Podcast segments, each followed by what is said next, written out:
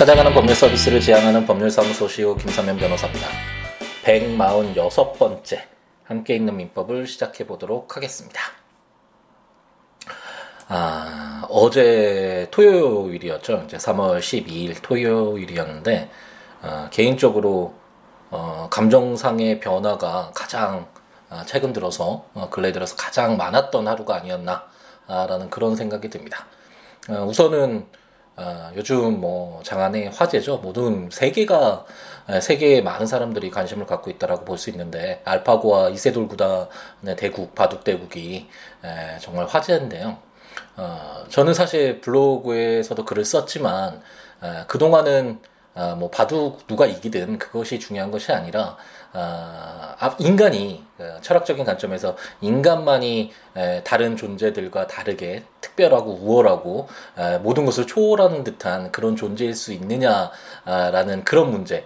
가장 구체적으로는 셸리 케이건 교수님의 그 죽음이라는 그 책을 제가 요약한 것이 블로그에 있다라고 말씀드렸죠. 그 몇번 말씀을 드렸던 것 같은데 거기서 우리 인간이 죽는다는 것이 다른 존재와 다르게 뭐 사자가 죽는다고 해서 사자의 영혼이 천국에 간다 이런 말은 하지 않잖아요. 그런데 우리 인간은 어, 특별하기 때문에 에, 다른 존재이기 때문에 에, 영혼이라는 것이 있고 아, 죽음 이후에 이 영혼이 뭐 불멸한다거나 뭐 천국에 간다거나 다른 곳으로 이전한다거나 이런 어떤 이야기가 나오는데 에, 그렇지 않다 영혼이 없다라고 셸리 케이건 교수님이 에, 이제 주장을 하시면서 자기의 생각을 주장을 하시면서 예로 들었던 것이 바로 그 체스 컴퓨터 이런 것이었죠. 아, 그당 그 당시 뭐 어, 이그 셸리 케이건 교수님 강의를 할 때만 하더라도 사실 지금 알파고와 같은 이런 정도의 수준을 알 수 없었기 때문에 체스 컴퓨터 정도 어, 체스는 좀 한정된 수잖아요. 그래서 그것은 뭐 어느 정도 계산이 가능하다고 보여지긴 하는데 어쨌든 그 체스를 둔다라는 것은 이기기 위한 어떤 목표를 가지고 열정을 가지고 전략을 세우고 생각을 하면서 상황에 대응을 하면서 어, 이렇게 진행을 하는 것이고 이것이 과연 인간이 사고한다라는 아, 이 우리 인간의 가장 위대한 다른 아, 존재와 다른 아, 구별을 지어지는 것이라고 생각이 드는 인간의 어떤 생각들 사고와 무엇이 다른가 라는 것이 교수님의 주장이었고 저도 어, 굉장히 많은 부분 공감을 했었었고 그렇기 때문에 지금 알파고와 이세돌 구단이 대결한다고 했을 때 굉장히 흥미로웠고요.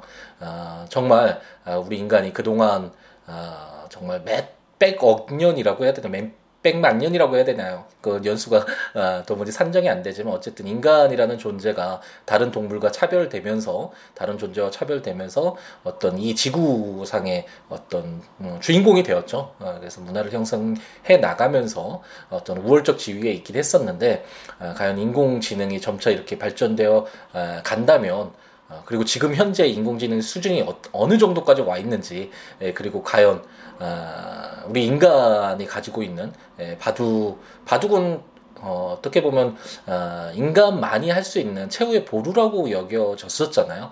그 19, 19줄이죠. 19줄, 19줄 사이에서 그 발생하는 경우의 수가 너무나 많고 뭐 폐 이런 것들을 계산했을 때는 산술적으로 이렇게 계산이 안 된다라고 하더라고요.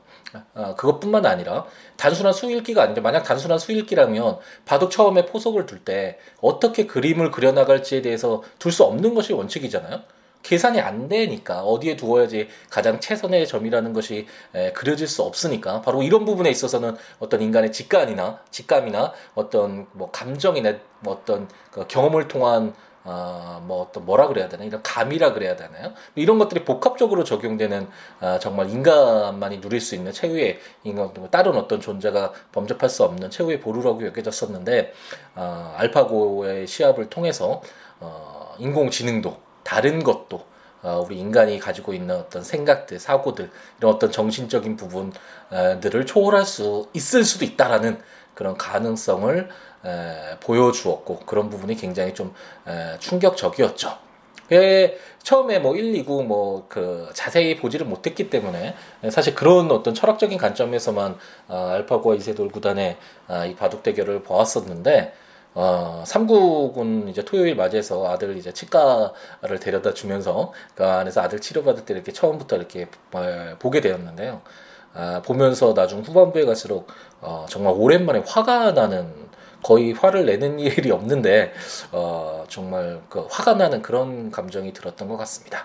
특히 어, 알파고가 그 인공지능이 에, 그 상황에 맞게 그냥 적절하게 타협한다 그럴까요? 정말 승부라면 인간과의 승부라면 최선을 다해서 끝까지 뭔가 승기를 얻었을 때는 이겨서 최선을 다해서 이겨주는 게 예의잖아요. 근데 그런 것 없이 적당하게 할 수 없는 게 아니라 패를 못하는 것이 아니라 아, 패를 안 하는 것이었다는 게 드러났죠. 아, 어떻게 보면은 어, 가지고 논다라고 표현을 하던데 농락한다라고 할 수 있는데 그냥 이렇게도 이길 수 있으니까 적당하게 이렇게 봐주는 듯한 아, 그런 느낌이 많이 들었었고 뭐 해설 분들도 그렇게 말씀을 하셨고 아, 그러니까 순간적으로 저도 아, 역시 인간이구나라는 생각이 들었었는데요 그런 어떤 분노가 생겼었던 것 같습니다. 그래서 또좀 어, 기분도 울적하고 어, 그렇게 해서 아, 술 한잔을 하면서 아, 이제 드라마 시그널을 기다렸는데 아, 시그널 어제 마지막 편이었죠. 많은 분들이 보셨을 거라고 생각되는데 아, 또 거기에서 이제 오랜만에 아, 드라마를 보면서 좀 눈물을 흘리는 에, 그런 감정의 어떤 변화를 느꼈던 것 같습니다.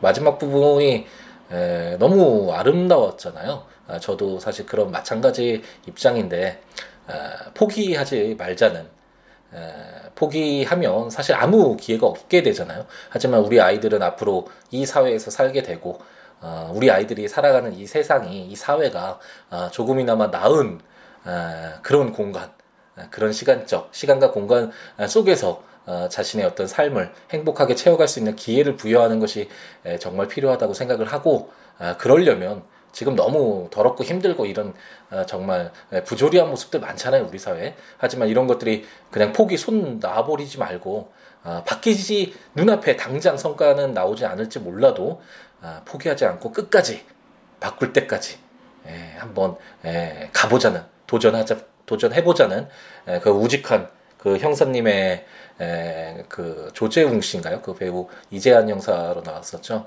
그 말씀이 아, 정말 에, 가슴을 어, 저미게 했고 아, 눈물이 오랜만에 에, 또 났던 것 같습니다. 그래서 블로그에 어, 약간 술에 취한 상태에서 어, 그와 관련된 감상된 글을 적었었는데 에, 관심 있는 분은 블로그에 오셔서 한번 어떤 술 취해서 어떤 소리를 적었나라는 것을 한번 확인해 보셔도 좋을 것 같네요. 어제는 그렇게 좀 어, 기분의 감정에 그런 변동폭이 컸는데 오늘 이제 아들 어, 태권도 오늘 승품 승급 심사가 있더라고요. 3시간 기다렸는데 한 5분 정도의 그 하는 모습을 동영상 찍고 예 오는 3시간을 기다렸다 5분을 에, 찍는 에, 에, 동영상 찍기 위해서 이렇게 기다렸는데 아, 이게 학부모의 에, 그런 위치가 아닌가. 역시 부모가 된다라는 건 부모의 역할을 한다는 것은 결코 아, 쉽지가 않구나라는 것을 느끼고 아, 이제 아들을 아, 맡긴 다음에 저는 이제 사무실에 나와서 나머지 일 처리를 하고 또 내일부터 시작될 하루를 이제 계획하기 아, 일주일을 계획하기 위해서 사무실에 나왔다가 이제 함께 있는 민법 시작을 하려고 합니다. 처음에 좀 또 이야기가 많이 길어졌네요. 어제는 정말 감정의 변화가 심해서 어, 조금 어, 그 말씀을 드려야겠다라는 개념이 생각이 들더라고요. 예, 많은 분들이 그래도 공감을 하셨을 것 같아요. 알파고와 이세돌 구단의 예, 바둑 시합이나 어, 드라마 시그널이 줬던 그 감동이랄까요? 예, 그런 것들이 워낙 우리 사회에 굉장히 큰 지금 이슈가 되고 있잖아요. 그래서 어느 정도는 동감을 하실 것 같네요. 빨리 함께 있는 민법으로 돌아가죠. 아, 저희는 아, 이제 거의 아, 채권 총론이 마무리되고 있습니다.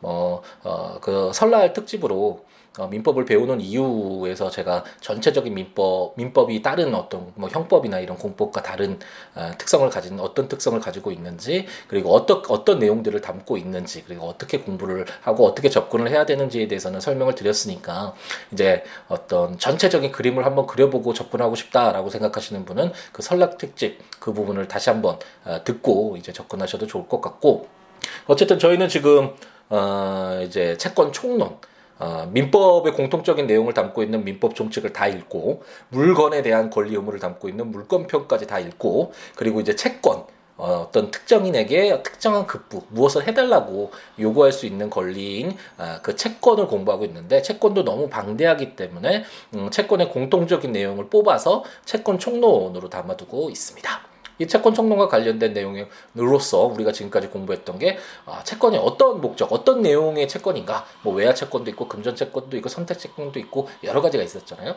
그런 부분도 공부했었고, 그럼 그 채권이 어떤 효력을 가지느냐, 굉장히 중요한 부분이었고, 채무 불이행일 때 손해배상 청구 그런 어떤 형태로 나타난다라는 거 어, 공부를 했던 기억이 나실 겁니다. 그리고 채권자와 채무자가 한 명일 때도 있지만 여러 명일 때 그럼 어떻게 할 것이냐 그런 내용도 공부했고 그럼 채권이 양도돼 제3자에게 양도될 수도 있을까? 그리고 채무가 다른 사람이 자기가 채무를 대신 부담하겠다고 이런 채무 인수도 있을 수 있을까? 뭐 이런 내용들도 아, 우리가 공부를 해왔죠. 그리고 이제 채권 총론의 마지막 부분이라고 할 수 있는 아, 채권이 이제 소멸되는 경우, 없어지는 경우가 어떤 경우가 있느냐와 관련된 공부를 하고 있는데 아, 변제 부분을 공부했었고 공탁을 공부했었고 상계를 공부했었고 아, 지금 네 번째죠. 예, 경계를 공부를 하고 있습니다. 그러니까 경계 그러면 아, 경계가 무엇일까? 뭐 시험 문제 풀듯이 경계란 어떤 거다, 뭐, 뭐 경계했을 때 어떤 효력이 있나 이런 내용으로 들어가는 것도 중요하겠지만 먼저 생각을 해야 될 건 아, 경계라는 이 경계 계약, 경계 제도는 아, 채권이 소멸되는 뭐 채권이 소멸된다는 건 채무가 없어지는 것도 동일한 말이겠죠. 어쨌든 이 채권이 소멸되는 사유로서의 아, 경계구나. 그러니까 경계 계약 이 있으면 경계라는 것이 있으면 아, 기존에 있었던 그 채무가 아, 채권이 아, 사라지는구나 소멸되는구나라는 것을 전제하고 아, 접근을 하셔야 되겠죠. 그래서 경계라는 건 다시 고친다라는 거잖아요. 바꾼다라는 거잖아요.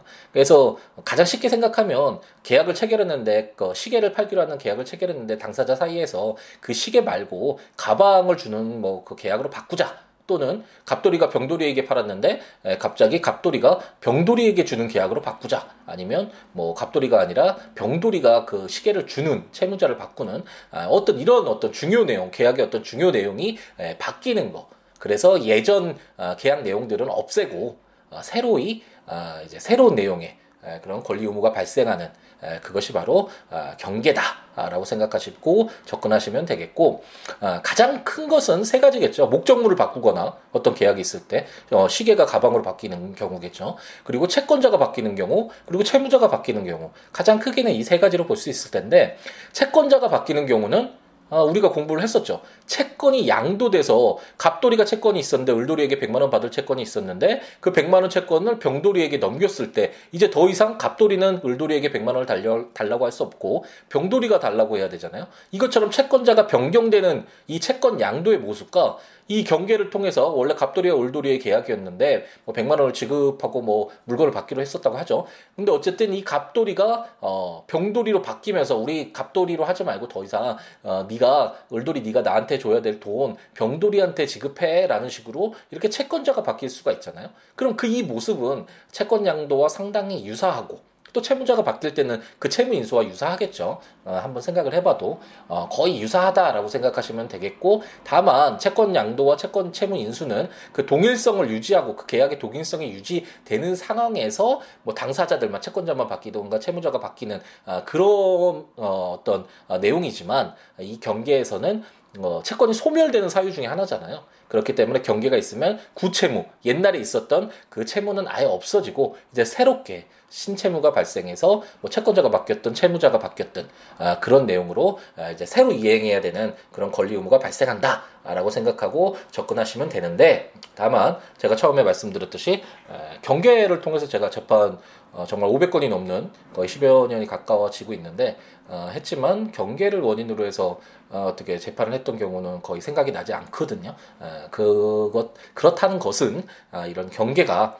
그렇게 일상에서 어, 많이 쓰이는 우리 에게 어, 익숙한 어, 친숙한 그런 제도는 아니어서 아, 채권이 소멸되는 사유로서 이런 경계 바꾸는 계약을 바꾸는 내용을 바꾸는 중요 내용을 바꾸는 아, 이런 경계 계약이라는 것이 있구나 경계라는 것이 있구나라는 것을 그냥 한번 이해하고 넘어가면 될 듯합니다.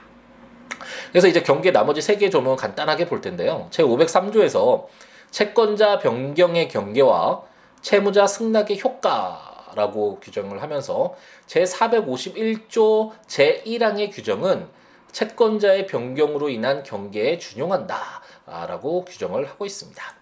이 451조 어, 제 1항이 어떤 것이냐면 그 채권 양도 부분에서 승낙 통제 효과 부분 있잖아요. 그러니까 갑돌이가 을돌이에게 채권이 있었는데 어, 갑돌이가 병돌이에게 뭐 100만 원 그 채권을 양도를 했고 병돌이가 어, 을돌이에게 가서 100만 원 나 갑돌이 채권 내가 양도했 양수 받았거든. 뭐 이런 식으로 했을 때 어, 을돌이가 아무런 이의 제기하지 않고 100만 원 지급했다면 어, 그것은 이미 다 승낙을 한 거잖아요. 그런데 어, 아 생각해 보니까 갑돌이한테 50만 원 받을 게 있어서 그거 상계 처리하고 50만 원만 주면 되는데라는 식으로 이렇게 되돌릴 수 없다라는 내용을 아, 제 451조 아, 공부하면서 우리가 예를 통해서 아, 이렇게 공부를 했었었는데 이런 내용 도 채권 양도와 채권자가 변경되는 경계는 거의 유사한 삼각형의 모습이잖아요. 그렇기 때문에 이 제 451조 제 1항의 규정도 경계에 준용된다. 채권 양도 규정이 아, 경계에도 준용된다라고 생각하시면 아, 되겠습니다.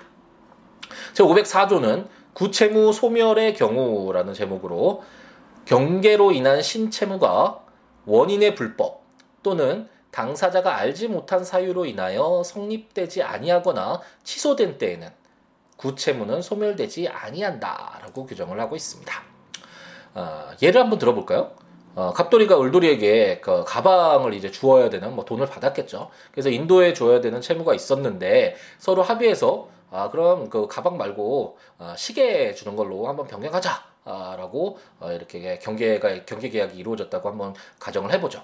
이러면 어떤 효과가 발생하죠? 이런 경계가 있었을 때 그랬을 때 구채무가 소멸한다 그랬잖아요. 이건 채권이 소멸되는 사유죠, 경계가. 그러니까 아 가방을 줘야 되는 인도에 줘야 되는 그 채무 그 을돌이 입장에서는 그 가방을 받는 채권이 이제 없어지잖아요. 그래서 이제 뭐 새로 시계를 받아야 되는 그 채권이 새로 발생하긴 했지만 어쨌든 이런 구채무는 소멸됐는데 만약 갑돌이 시계가 이미 파손돼서 아, 전혀 어, 사용할 수 없는 그런 상태였다라고 한번 그냥 가정을 해보죠. 그래서 음, 어, 그 어떤 계약이 어, 뭐 더 이상 성립될 수 없는 정도의 에, 그런 상황이다라고 한번 가정을 해보겠습니다. 이렇게 된다면 구채무는 소멸하고 그럼 울돌이로서는 가방을 받을 그 채권은 소멸하고 이제 시계를 받을 권리만 있는데 이렇게 변경됐다고 하면 뭐 울돌이로서는 너무 억울한 상황이잖아요. 아, 물론 다른 법리도 있을 것 같은데 물론 어 이제 채권에서 나중에 계약 부분과 관련돼서 뭐 위험 부담 부분도 있고 여러 가지 뭐 하자 담보 책임이나 뭐 이런 우리가 그 채권의 효력에서 배웠던 어뭐 채무 불이행 책임 이런 부분도 문제가 될 수는 있을 것 같은데 어쨌든 이 경계 계약만 본다면 어쨌든 구채무 그 구채권이라고 할 수 있는 울도리그 입장에서는 가방을 받을 권리가 없어지고 시계로 바뀌었는데 시계도 받을 수 없는 상황이다. 그러면 울도리로서는 너무 억울하잖아요. 그렇기 때문에 제 504조는 아, 구채무 소멸의 경우 그 가방을 받을 그리고 갑돌이 입장에서는 가, 가방을 줘야 될 그런 채무가 소멸된 경우가 어떤 내용이냐? 경계로 인해서 신채무가 원인의 불법 또는 당사자가 알지 못하는 사유로 인하여 성립되지 아니하거나 취소된 때는 이것처럼 을돌이가 전혀 알지 못하는 사유로 그 갑돌이도 알지 못하는 사유로 갑돌이가 시계를 주어야 된다라는 이 계약 그 이 의무가 이 채무가 어, 성립하지 않거나 뭐 취소되거나 아니면 뭐 원인의 불법은 아니겠죠. 어쨌든 이 시계를 줄 수 있는 줘야 된다라는 이 채무가 아, 이행되지 못할 때 성립되지 못할 때는 을돌이 입장에서는 가방도 못 받고 시계도 못 받고 너무 큰 손해잖아요. 그렇기 때문에 이런 때에는 구채무는 소멸되지 아니한다라고 해서 갑돌이는 그런 가방이라도 어, 을돌이에게 줘야 된다. 이 구채무가 소멸되지 않는다라고 어, 규정을 하고 있네요. 오늘의 마지막 경계의 마지막 규정인데요. 제 505조 한번 볼까요? 아, 신채무의 담보 이전이라는 제목으로 경계 당사자는 구채무의 담보를 그 목적의 한도에서 신채무의 담보로 할 수 있다. 그러나 제3자가 제공한 담보는 그 승낙을 얻어야 한다라고 규정하고 있습니다. 어떤 내용일까요? 어, 우리가 이제 담보 부분 어, 많이 공부를 했죠. 어, 물건에서는 언제 담보 내용을 공부했죠?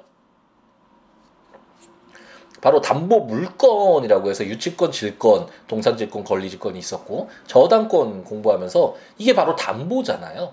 어떤 주체무가 이행되지 못할 것을 어, 담보하기 위해서 채권자를 보호하기 위해서 어, 물건으로 담보를 하는 것이 바로 이런 어, 어떤 저당권과 같은 담보 물건이었고 인적 담보가 바로 어, 연대 보증이나 뭐그 뭐였죠? 어, 주채무와 보증채무, 보증채무 이런 내용들이 있었잖아요. 이런 것들이 다 어떤 담보적인 성격인데 여기서 경계를 한번 본다면 어, 담보가 있었다라고 한번 해보죠. 처음에는 어, 담보를 어, 뭐 세웠겠죠. 그 뭐라고 해야 되나요? 갑돌이가 을돌이에게 뭐 가방을 주는 가방을 주지 않으면 뭐 병돌이가 뭐 50만 원을 지급하겠다. 뭐 이런 담보도 있을 수 있고 뭐 내 부동산에 아, 네가 저당권을 설정해. 그래서 병돌이 부동산에 저당권을 설정할 수도 있고 어쨌든 이런 담보가 있을 수도 있는데 경계가 이루어져서 이제 뭐 그 채권자가 바뀌거나 아니면 뭐그그 가방이 아니라 시계로 바뀌었거나 어쨌든 경계가 이루어졌을 때는 그 구채무는 소멸된다라고 어 우리가 배웠죠. 그리고 채권의 소멸 사유라는 것도 경계라는 것이 채권의 소멸 사유라는 것도 아, 항상 염두에 두어야 되고 어쨌든 이렇게 소멸되면 원칙적으로 그 채무에 담보로 되어 있던 그런 내용들은 같이 없어지는 것이 원칙이겠죠. 어, 상식적으로 생각을 해도 하지만 일반적으로 경계가 뭐 물론 구채무가 소멸하고 새로운 신채무가 생각나는 새로운 계약 내용이 발생하는 건 맞지만 아, 이런 경계가 이루어지는 걸 대체적으로 봤을 때 당사자가 어떤 계약의 내용만 바꾸는 거잖아요. 그렇기 때문에 아마도 일반적으로는 그 구채무에 담겨져 있던 담보는 그대로 이전 신채무에도 이전되는 것이 일반적이겠죠. 그렇기 때문에 제 505조는 경계 당사자는 구채무의 담보를 그 목적의 한도에서 신채무의 담보를 할 수 있다라고 해서 이렇게 담보가 아, 신채무에도 그 구채무에 있었던 담보가 그대로 갈 수 있다라는 것을 아, 그냥 명시하고 있다라고 생각하시면 되겠고 다만 제3자가 제공했을 때는 병돌이가 제공했을 때는 이건 좀 다른 문제가 될 수 있잖아요. 병돌이 입장에서는 그 가방을 주는 것에 있어서 가방을 확실히 줄 수 있을 거라고 믿고 자기 부동산에 뭐 담보 물건을 설정을 했는데 그 다, 어, 가방이 갑자기 시계로 바뀌었다. 그랬을 때는 병돌 입장에서는 나 그것까지 담보해 줄 수 없어라고 어, 어떤 이해관계가 상충됐을 여지가 있잖아요. 그렇기 때문에 이런 경우에는 제3자인 병돌이의 승낙 얻어라. 그래야지만 그 담보로 했던 그 가방 주기로 했던 그 채무에 대한 담보가 아, 신채무 시계를 주기로 하는 그 채무에도 담보가 아, 이전된다라는 아, 그런 규정이다라고 생각하시면 되겠습니다. 어떤가요? 그렇게 어렵진 않죠. 어, 그 상계 부분 그리고 변제 부분이 좀 상당히 어렵게 다가오셨을 텐데 어, 이런 나머지 채권의 소멸 부분은 사, 소멸 사유와 관련된 어, 이런 규정들은 아, 간단히 이런 것들이 있구나 어려운 경계와 같은 이런 내용들에 있어서는 아, 라고 아, 가볍게 이해하고 넘어가셔도 될 것 같고 이제 다음 시간에 아, 이제 면제, 혼동 두 개 남았네요. 아, 이렇게 채권의 소멸 사유로서 아, 면제와 혼동을 읽고 나면 아, 각각 하나의 조문이니까 아, 간단히 끝낼 수 있을 것 같은데 그러면 아, 이제 사실상 아, 실질적으로 아, 채권 총론이 끝났다라고 생각하시면 아, 되겠습니다. 물론 이제 지시 채권과 무기명 채권이라고 해서 조문 수는 한 20개 정도 되나요? 한 15개 정도 되는데 이것은 사실 상법에서 아, 공부를 해야 될 내용이고 어, 민법에서는 어, 지명 채권 어, 일반적으로 채권은 지명 채권, 지시 채권, 무기명 채권 이렇게 나눌 수가 있는데 지명 채권 그러니까 특정인 뭐 갑돌이에게 100만 원 지급한다라는 이렇게 지명되어 있는 그런 채권과 관련된 내용만 좀 중심적으로 보시고 나머지 뭐 무기명이나 뭐 그런 서, 그 뭐라 뭐라 그래야 되나요? 그 선물권이라 그래야 되나요?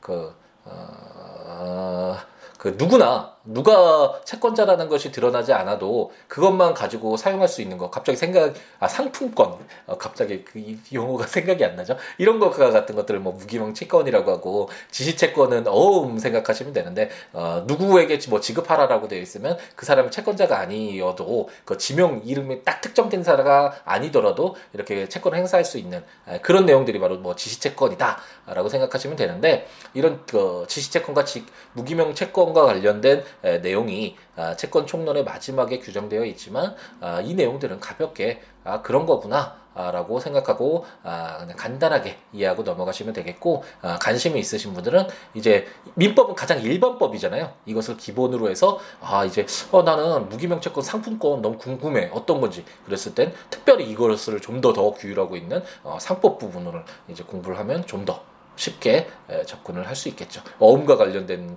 내용들은 또 어음편의 상법 중에 있으니까 굉장히 자세하게 규율되어 있으니까 아, 그런 부분 공부하시면 아, 이렇게 되겠습니다. 이렇게 점차 확대시켜 나가는 거겠죠. 우리는 아, 법률과 친해지는 기초를 쌓는 하나하나 아, 벽돌을 올려서 우리가 어, 현대 사회를 살아가는데 에, 항상 무기로 써야 되잖아요 법률을 에, 그래 이런 무기를 좀 가다듬는 우선 무기를 어떻게 어떻게 생겼고 어떻게 작동을 하고 이런 것들을 지금 준비하는 에, 과정이다라고 생각하시면 아, 충분할 듯 합니다.